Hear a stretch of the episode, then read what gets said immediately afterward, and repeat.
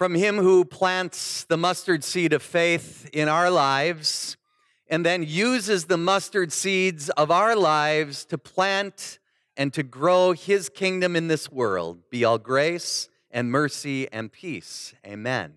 Our text for this morning is our gospel lesson especially when Jesus says that the kingdom of God is like a grain of mustard seed, which, when sown on the ground, is the smallest of all the seeds on earth. Yet when it is sown, it grows up and becomes larger than all the garden plants and puts out large branches so that the birds of the air can make nests in its shade.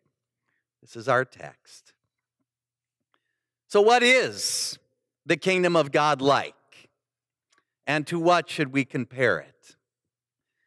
When you think of the kingdom of God, do you think of something out there in the sky, hard to touch, kind of hard to fathom, maybe hard to understand, a little bit abstract? Well, Martin Luther reminded us that the kingdom of God comes indeed without our prayer, but we pray in the Lord's Prayer that it would come to us also, which means that God's kingdom is not some pie in the sky thing, but it is concrete, it is solid, it is right here in our midst. We are in it and of it, we are part of it, and the kingdom of God is right here and it is right now. The kingdom of God comes to us, to you, and to me as we live our lives as God's people.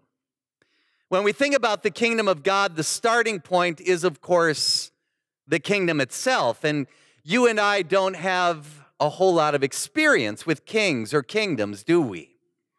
The extent of our experience probably comes from watching the royal wedding a couple of weeks ago and seeing all the pomp and circumstance that goes along with that. But in the end, it's very difficult for us to imagine what it must really be like to live under a monarchy, a real monarchy where a king or a queen reigns.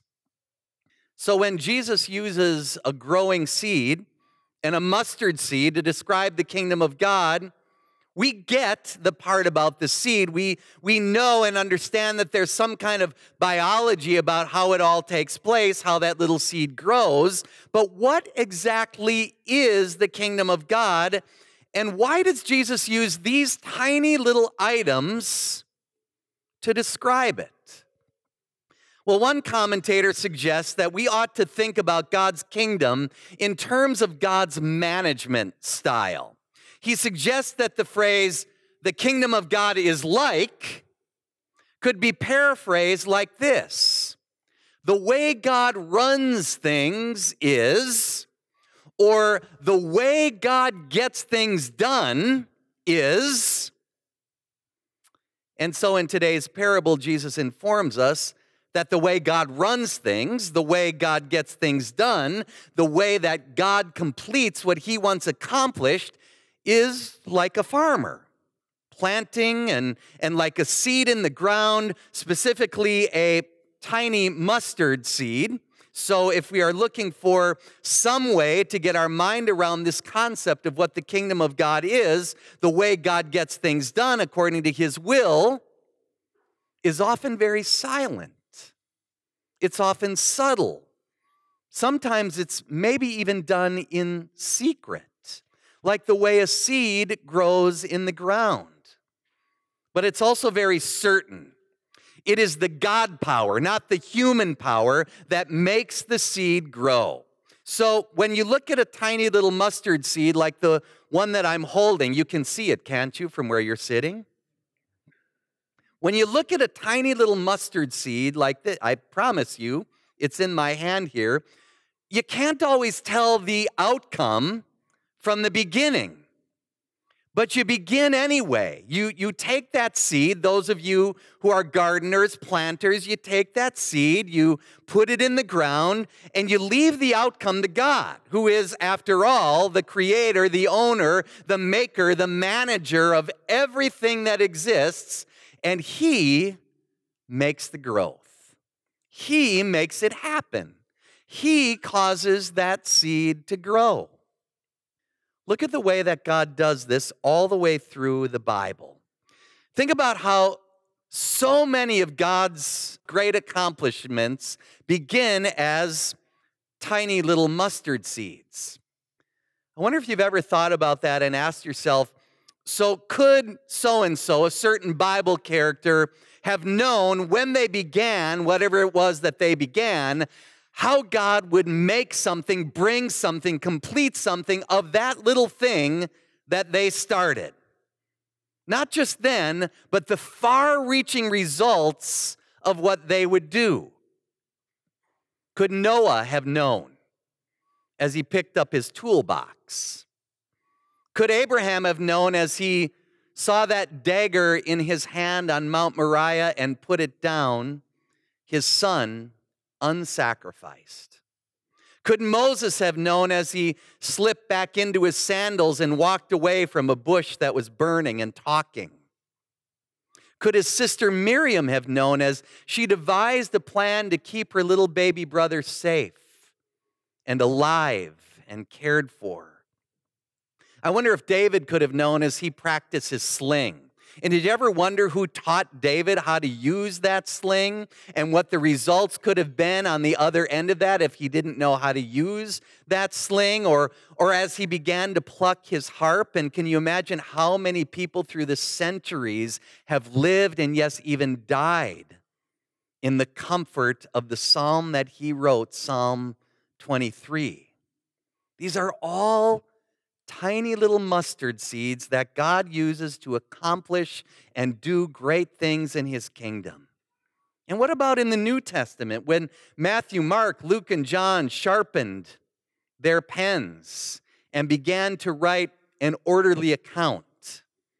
An orderly account of what? Well, an orderly account of mustard seeds, about how a young girl was visited by an unexpected guest, or how a baby whose parents couldn't afford hotel accommodations, or a desert preacher who begins to start preaching where there's a little bit more water, or a boy who opens up his little lunch and finds himself host to 5,000 picnickers or a quadriplegic walking down the street carrying his bed while a blind man watches and comments and a deaf person hears about a little girl who asks for a second helping of dessert at her own funeral.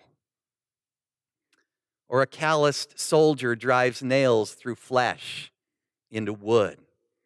Or some women find themselves with extra burial spices on their hands, and a nearly blind tent maker who books a passage on a boat. All of those are mustard seeds.